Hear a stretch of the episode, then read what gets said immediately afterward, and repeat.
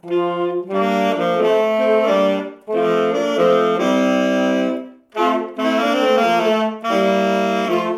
to PyData Manchester, episode 2. Today we're talking to Liam Wilson from Cathcart Associates, an independent technology recruitment company.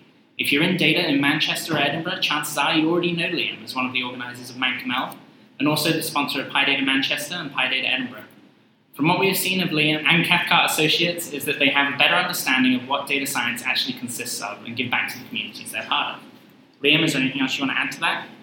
Um, Better no, introduction to you or to Cathcart? uh, no, it's a really good summary. Um, so, personally, I've been in tech recruitment since 2012.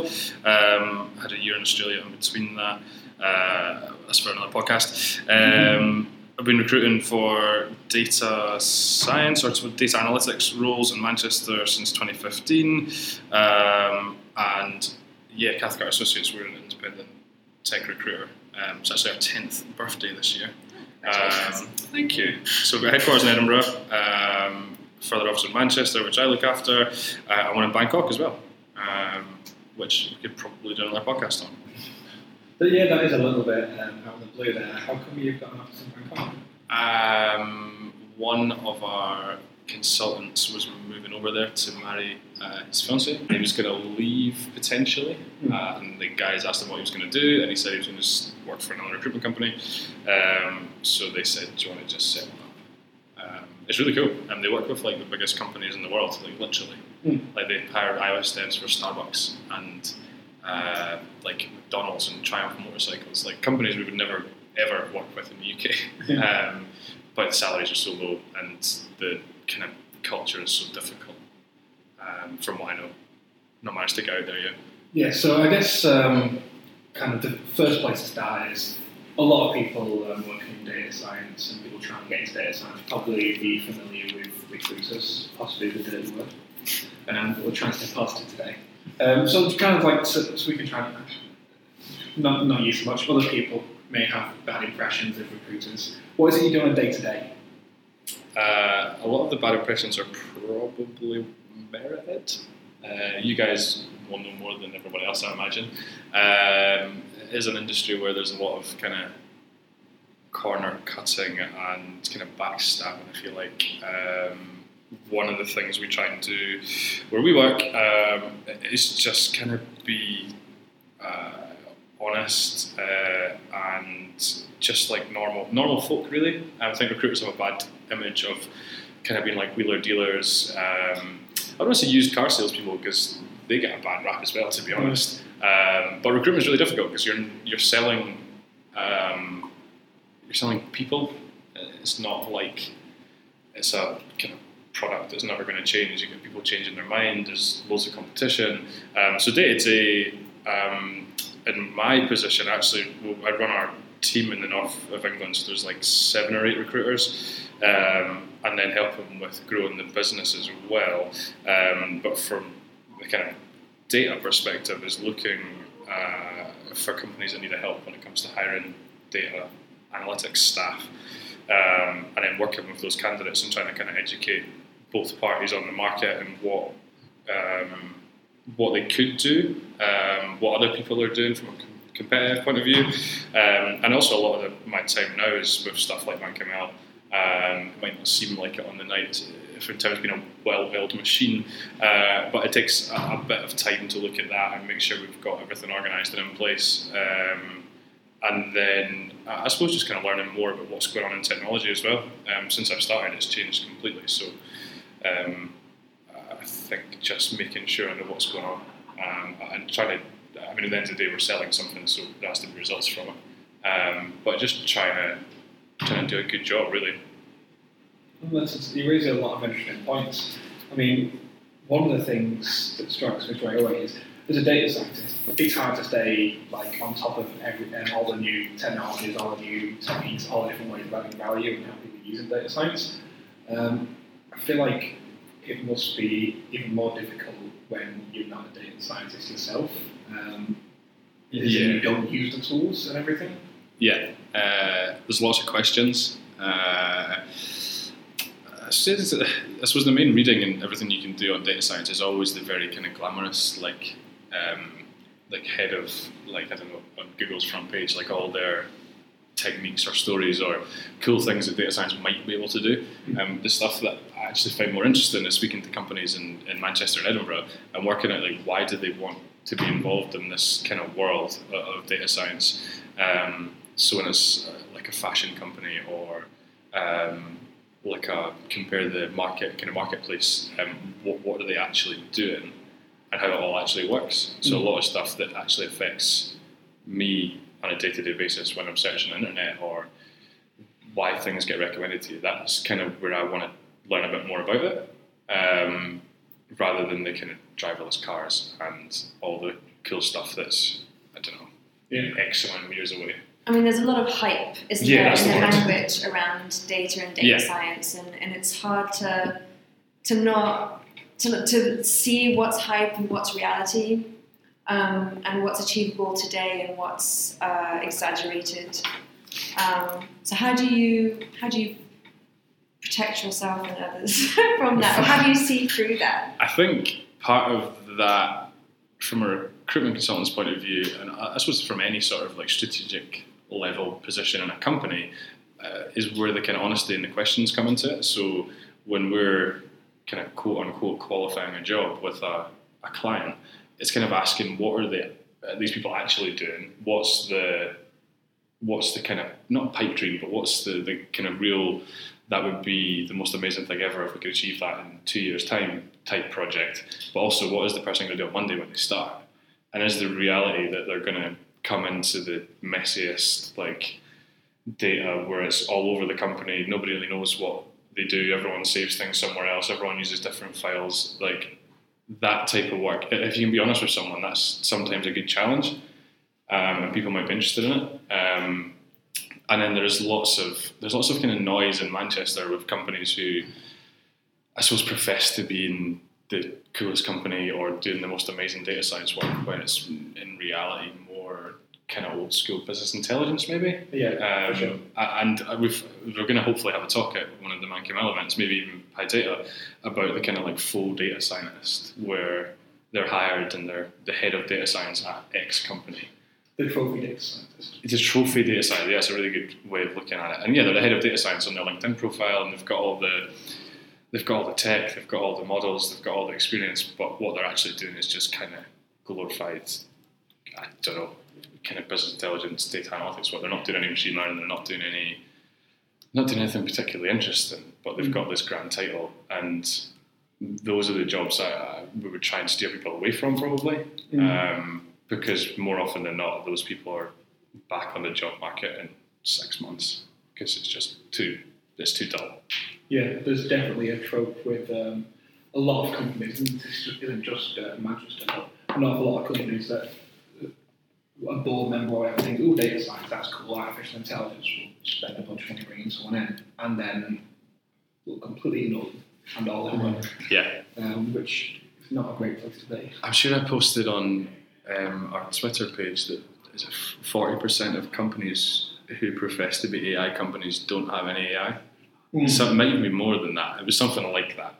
Um, and there's companies. I mean, one of the people that has been at ManCamL before works for a data science company, but they had no data pipeline. They had no AI. They had no machine learning models. They had they, their big claim was kind of NLP, uh, like a really uh, sophisticated NLP engine, and they didn't have any. They didn't have anything, and that was their big selling point to investors. And they're getting, I mean, for argument's sake, say they're getting ten million quid for a data science company when they're really just a tech company with, was- with lots of data. I always call this like I call this reading the blog post, where a company reads the one blog post that says like how we upped conversion from two percent to five percent, and the pitch at the bottom is just you just need a data scientist, and they'll do all this like magic work when they come in, and it sets that expectation so high that a company can hire one person, change the whole company, and sometimes they can, but it sort of it expects that that company is already ready to even be doing any data science or machine learning when sometimes they might not have even been collecting data or structuring data. And so we always, you know, you always hear people complaining about data science jobs be just data munging or visualization or analytics. And it was someone from Peak, I can't remember who talked at ManCamL, and he was saying people always complain like that's the job Yeah. But that is the job. That's what we're doing now. We're the people that are trying to come into these companies and show that there could be a valuable product here if you actually invest in it.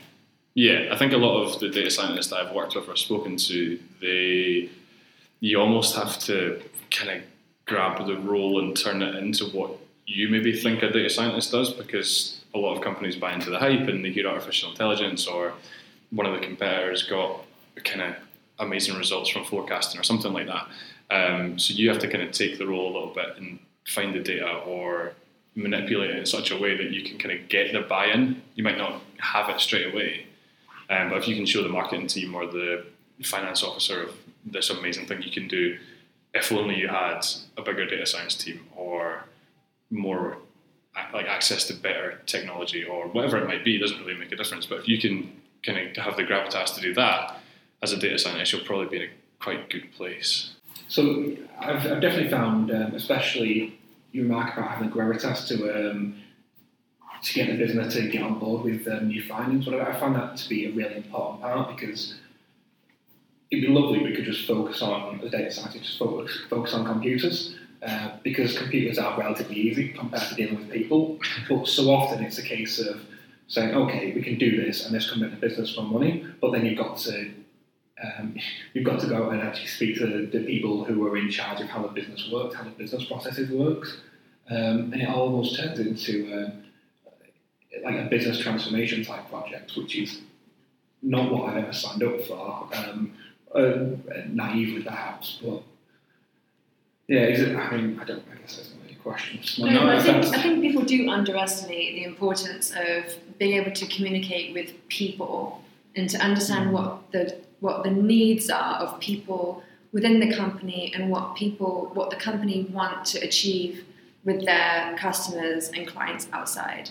So it's only when we pop, when we as data scientists or data analysts fully understand the needs, mm. can we create what they want and make it meaningful and have value to the company. So yeah, I think people underestimate the the value of communication skills and people skills hugely.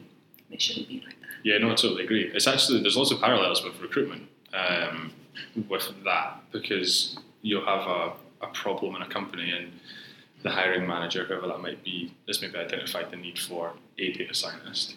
But then for that to be approved, you have to go through 10 layers of management to get to the decision, and then we have to then we hear the problem from hiring manager.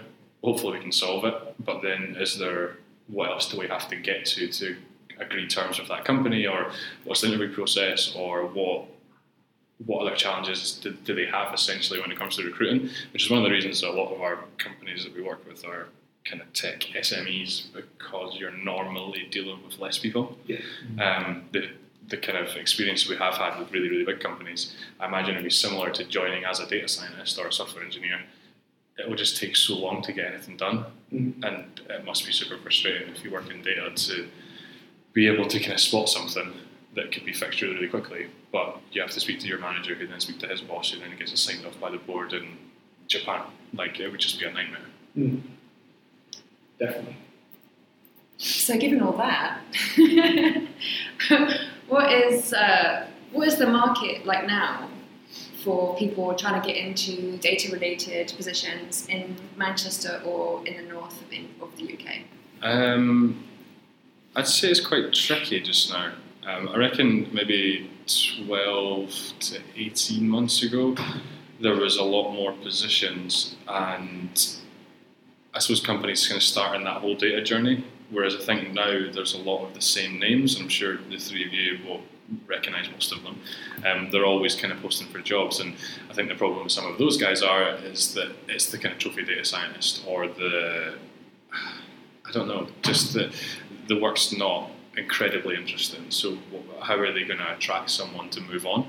Um, one of the things I'd thought about for, this was um, there's lots of companies who think they want data science skills, and there's lots of people that think they want to be data scientists. It's trying to kind of shuffle through that noise, if you like, and work out who is a data scientist or who's got the uh, kind of capabilities to be one, and or work in any sort of data role. Um, and then what company is actually going to make use of those skills, mm-hmm. and not waste everyone's time or I suppose kind of lead them down the wrong path, if you like. Um, and I think it's especially important because I, I, speak to a lot of people who've just finished PhDs or master's courses or, or even just a whole career change into data analytics. And it's making sure they have like a decent start in that world. Otherwise, they're just going to go do something else or kind of be really resentful about the whole idea of being this kind of data scientist, which everyone kind of wants to have as a job title. Um, so you need to kind of get them off on the right foot. And I think that's probably what's most challenging. And it's not just a Manchester thing, I think it's a UK thing. Um, but yeah, so it's tricky in that respect. Um, and what companies are now demanding from data scientists is quite interesting as well. They want a lot of, they want a lot for maybe not enough yeah. money, or even just kind of being realistic. Like if you're going to hire someone with a couple of years' experience, and they need to have worked in some sort of commercial data science setting, then you're probably going to have to pay for it. Mm. And you're going to have to be doing interesting enough work for them to leave. And clients will often come back to us and say that, like, why can't you find anyone? And so there's loads of people, but it's not interesting enough, mm. or you're not paying enough, or your interview process is too slow. Um, so as an education piece, I think for clients, recruiting consultants, and candidates, um, to get everyone kind of singing off the same hymn sheet, if you like. Yeah, it, it sounds like both sides, like the companies and the people, are all suffering from like both overselling themselves and underselling themselves at the same time. they're only happy when like you know every company is going to say we're trying to do the most impressive thing we're going to do because otherwise no one can go. But they're also like like you say, the data scientists are being naive because they're not aware that in some of these companies they're going in and trying to transform the whole business. So it's like people are only going to be happy when they're both like perfectly matched, but the whole like way recruitment works doesn't really fit into that because it's all about overselling your skills or perfectly describing your skills, but also them perfectly describing the role when a lot of these companies don't really know what the role is yet. That's why that's when honesty is really appreciated, isn't it? From mm. From both sides. And the interview process should be for both parties and yeah. when you're when both are honest then everyone can end up happy. in an ideal, ideally. yeah, I think the big thing with interviews or or candidates would be that you should be asking questions around why did the last data scientist leave if that has happened. Um, has any? Well, yeah, have you ever had a data scientist? If not, why not? And why now? And if you have had someone who've left, why did they leave? Like, was it a better opportunity, or was it that you guys weren't ready for data scientists, or if loads of people have left or if the team's really, really big, why do you need another one? And it's just making sure you know what the need is, and that's part of our job right at the start is kind of why does this company need someone? Um, because often we'll get the generic response, and it's not just data, it's IT, it would be it's just growth. Mm-hmm. It doesn't really mean anything. Yeah. We're just growing. You, you have to get headcount signed off by someone somewhere. So there has to be a project or kind of product that needs to come to market, and or someone's left. And if they can't be honest about why that person's left, it would always raise a red flag for me. Yeah. Mm-hmm. No, that's a good point. I think a lot of it comes as well, and I can say from my own personal experience, when I finished my PhD, I didn't understand the full breadth of skills that can be included in data science role. Um, or any data. Oh, sorry, yeah, any data. Well, any, often the roles are described as data science, mm. but um, people wouldn't necessarily think of them as data science. Mm. So everywhere from data, um, data engineering to, um, to kind of data modeling to data analysis, all the way to just almost just straight operations. Um, and when I was finishing my PhD, I was very much more interested in the modeling side. I thought, okay, well, that's what PhD ground, um, and that's maybe 10% my job, if that, because it's all about um, actually getting something of value to where it needs to be and, and adding value to the whole organisation. Yeah, which is again it's very difficult for um, new candidates. I think to come out and say, okay, well I've got these skills, I can, and these skills are very difficult to get. Um, you know, after you spend time learning about um, modelling and whatever else, but but then just because um, you don't have the entire skill set that somebody's looking for that can be in part because they don't understand what they're looking for, and also because they don't understand how to add value as well. And you can, I mean, it's relatively easy to learn other skills um, comparatively. So I think a lot of it is I think it's a huge thing in data science is that people need to be open, or even just I think data engineering, data analysis, data science, even um, or any role along those lines. It's really important if someone's hiring someone with a PhD, for example, that they understand that that person is like a, a kind of heightened capability to learn because they've went down that path of data science, and if they've got a PhD in physics, then they will be a good data scientist. You just have to give them the time and the tools to do that. Yeah. Um, and I think a lot of firms fall into the trap of looking for commercial experience. It doesn't really mean anything. If you're doing a PhD, you're working with huge data sets. Um, one of the guys we work with actually, he's, uh, he's got a degree in physics from St Andrews, and he just said when he explained it to me one day that you can't help but work with loads of data in physics. Like that's that's that's the job. So he totally got why that would segue really nicely into data because you're already doing it just with a different subject. there's quite a few people who've, uh, who work or who've studied at Jodrell Bank, and when they talk about the kind of data that they're using, or the size of data, it's mammoth to me. I've never got anywhere near anything like that Yeah. in the commercial world. So it's just that side of it isn't that relevant. Yeah, Um, it's Yeah. whether or not you can apply the skills you have learned to the company, and I think you're missing a trick if you want a data scientist with three, four years experience when you could get somebody with a PhD who actually has a similar amount of experience because how long it takes to get to that level. Mm. Um, and I think it cuts both ways as well, because there's plenty of people who don't have PhD who can add value. oh, 100%, yeah. But they don't need to be, um, you know, having the, the newest um, advanced techniques and knowledge of TensorFlow or artificial intelligence or whatever else, because um, there's lots of ways of adding value without doing that. Yeah. So, do you have any uh, advice on well, what is the interview process normally like, and then what is your advice? Do you have any advice on to anybody who's applying for maybe their first role? Yeah. Um, so for the interview process, it's a bit of a kind of minefield of a topic and something that we kind of fight back against quite a lot. Um, a lot of companies get confused uh, and kind of forget that they aren't Google or Facebook. They're a small tech company in Manchester. So to compete with the kind of people we mentioned or alluded to earlier who are always looking for these skills, there's a certain degree of kind of speed and agility that they can offer, they should be able to offer that they often don't. Um, what I would say a kind of good interview process looks like, more than likely some sort of kind of telephone call, Google Hangout type thing, um, where the interviewer can go into more detail about what the company are doing, um, why they want a data scientist or a data engineer, um, a bit of a kind of overview of the team, and then talk about your background, but maybe not in a huge amount of detail, but just kind of get that. You kind of know when you speak to someone if you get on with them. Like it's quite an easy thing to kind of notice relatively early, um, and then relatively quickly after that, I'd always be looking for companies to bring that person into the office um, if possible. I mean, obviously, it's not always possible, um, but I think it helps. Um, and if they're if they're really dead set on some sort of technical challenge, which I understand there is a need for in this line of work potentially, um, then probably doing it in the interview. So having some sort of challenge, whether it be using a laptop and some real data or a kind of problem solving exercise to see how this person's brain works, because you would hope at the level that you're being hired at, if you have a PhD or if you have commercial experience or some sort of kind of background in mathematics or something like that, then you should be able to do a lot of that stuff. Um, and it's more just how do you approach it on the job.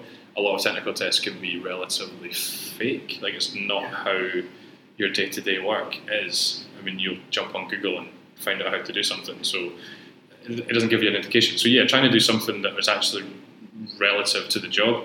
Um, but then again, having the interviewer selling the company and telling the candidate what's going on, um, it's such a competitive market that you really need to be on top of that. So something we try and do a lot is kind of educate our clients and, and, stop things being too convoluted um, and, and slow. I think nothing puts a candidate off more than three weeks between feedback when they've taken two hours out of their day to do a tech challenge. It's just not it's not ideal.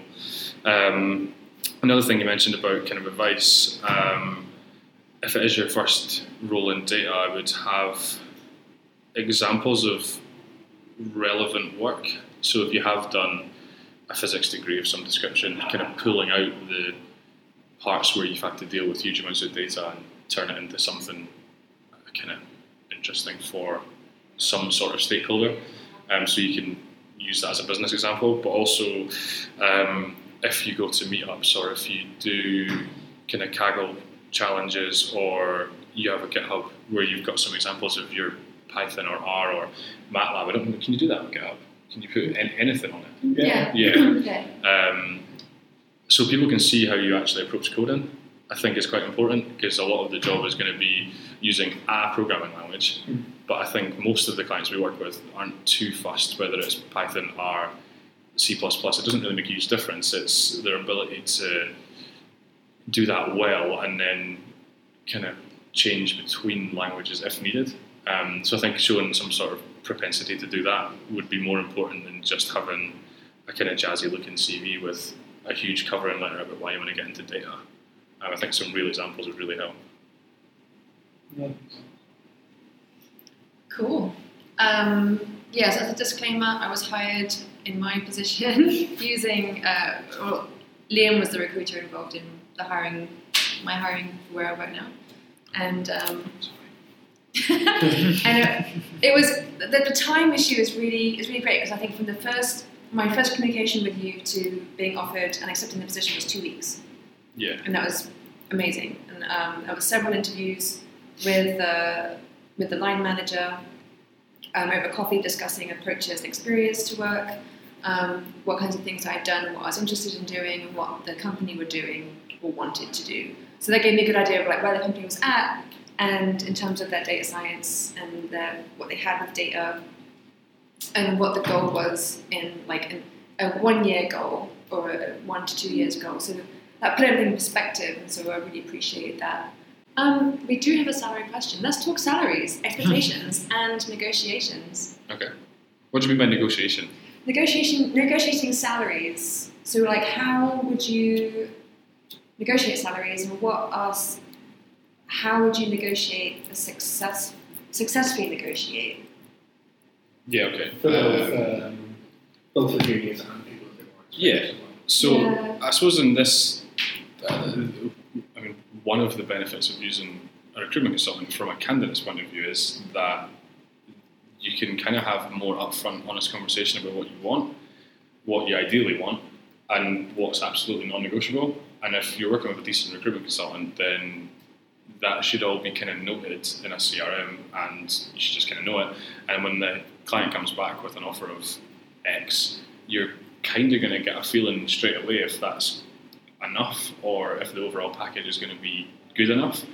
Um, and that's where kind of having someone in between that can uh, negotiate on your behalf, but also just offer a, a kind of touch of realism to both parties. Because I think sometimes candidates can be very guilty of saying they want to move, doing the three interviews, kind of almost believing their own hype a little bit, and then being really annoyed when they don't get a 20% pay rise. Mhm. It's not really how the world works. Not many people get 20% pay rises um, normally.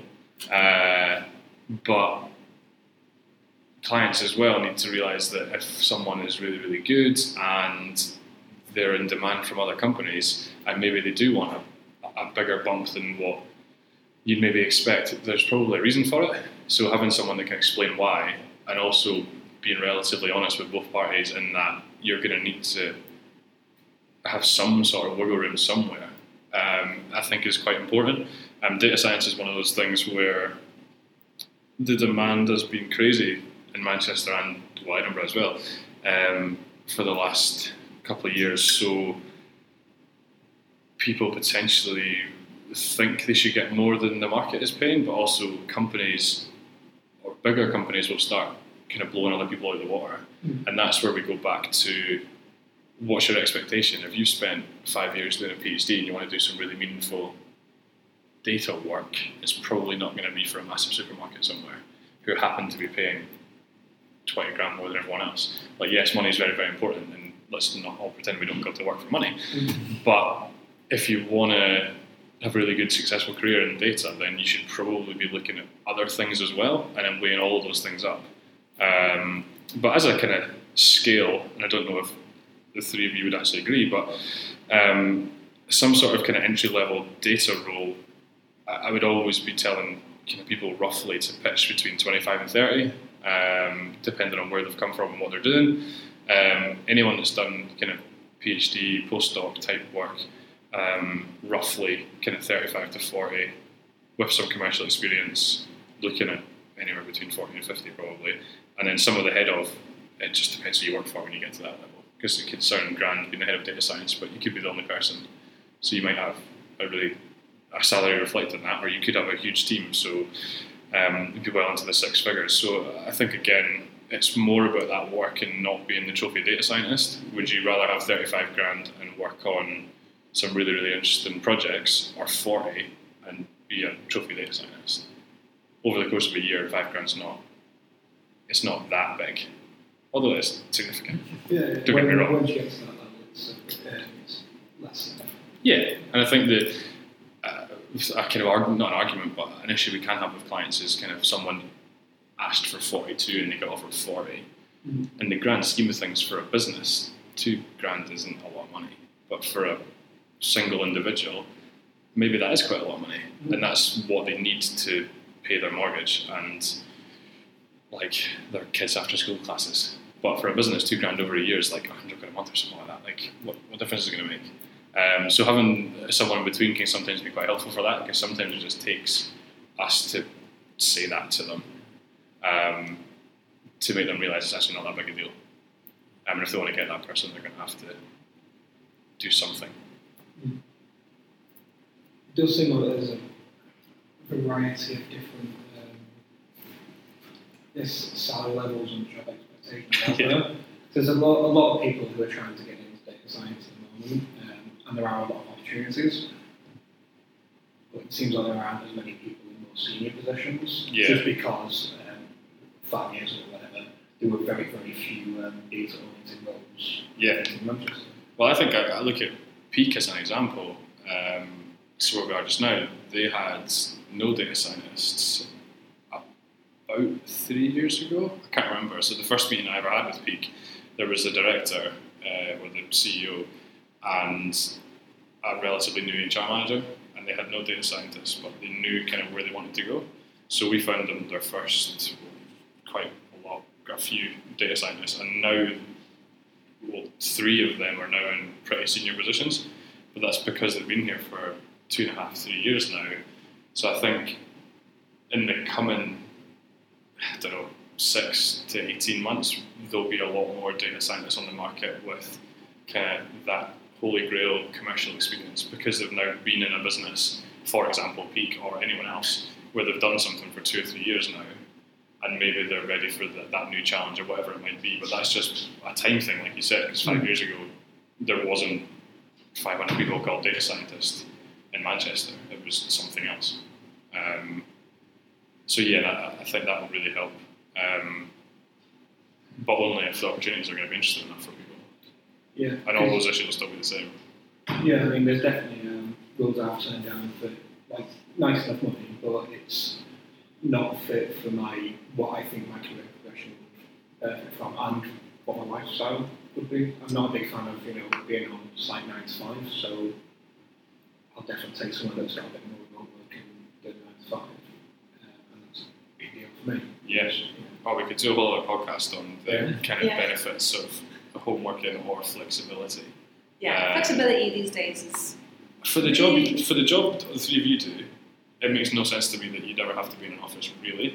I agree. Because time to time, because Yeah. you might see people, and the CFO or the marketing director, maybe that's the only time you get face to face with those people.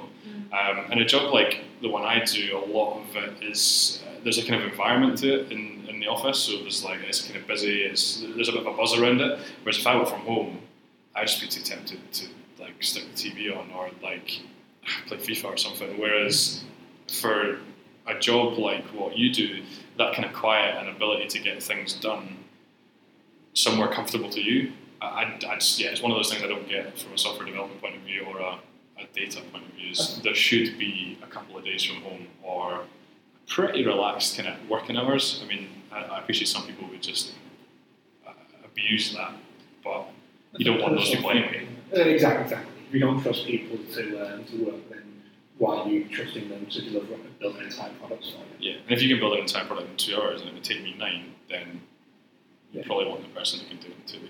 Yeah. Probably. Well, I mean, it depends on why. Why can they do it in two Yeah. hours? Is it because they're ignoring all the Yeah, cutting corners. yeah, complexity of the problem? They're just putting in a, pl- a plug and play solution that's not relevant for the company. But I mean, I personally I like the routine. I need routine. yeah, I- me too. Like, so I like to go into work and see the people, and I like to discuss um, uh, discuss any issues or have, if I have any questions, I like to go to the person face to face and have like, you know, what- what is this piece of data in the, in the database? or Yeah. where can I find this? Or what does this mean? Um, so I can solve the problems I've been given.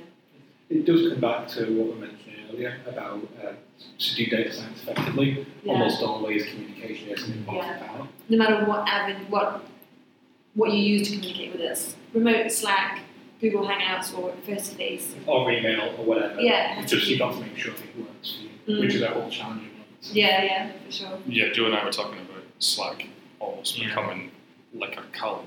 and you don't just go next door and speak to the fellow data scientist or like the manager, like they're sitting three seats along, just can slack away. Hmm. In some ways, though, having it written down as a record Yeah, is good. that's true. You can refer back to it, or you can prove that you asked. You know, whatever you need to do is, is as a record. It's quite. It can be quite useful. Yeah, But also, speaking face to face is sometimes better. and always quicker. Always quicker, yeah. Should we wrap up? Okay, so I think we've uh, reached the end of our questions, um, and we're off to ManCamL in half an hour. So yeah, so I'm all excited about that. Um, anything you want to say about ManCamL, Liam? Uh, yeah. Uh, I just want people to come along to it. We, we kind of undersell ManCamL. Um, it's turned into a bit of like a, a, a beast of a, an event. Why did you start it? Honestly, uh, Eric started it, and he Eric is. um, he's now the head of data science at Streetbees. Um, so Eric Matheson, he had a startup that um, a Manchester tech incubator brought him and his business partner in um, and helped them with starting the company. Um, so he always kind of wanted to give back something to Manchester. Um, so he did it so he could come back and see a lot of people that helped him and do a tech meetup about something he was passionate about. Um, so I was introduced to him by a, a mutual connection and we just got on really well. Um, we initially kind of just said we would help sponsor it, but with Eric being in London and running a startup and now being the head of data science at a different startup, um, he doesn't have a huge amount of time. Uh, so we've kind of just worked together and, and helped set it up. And the, the reason I do it is just to find out more stuff about data science in Manchester.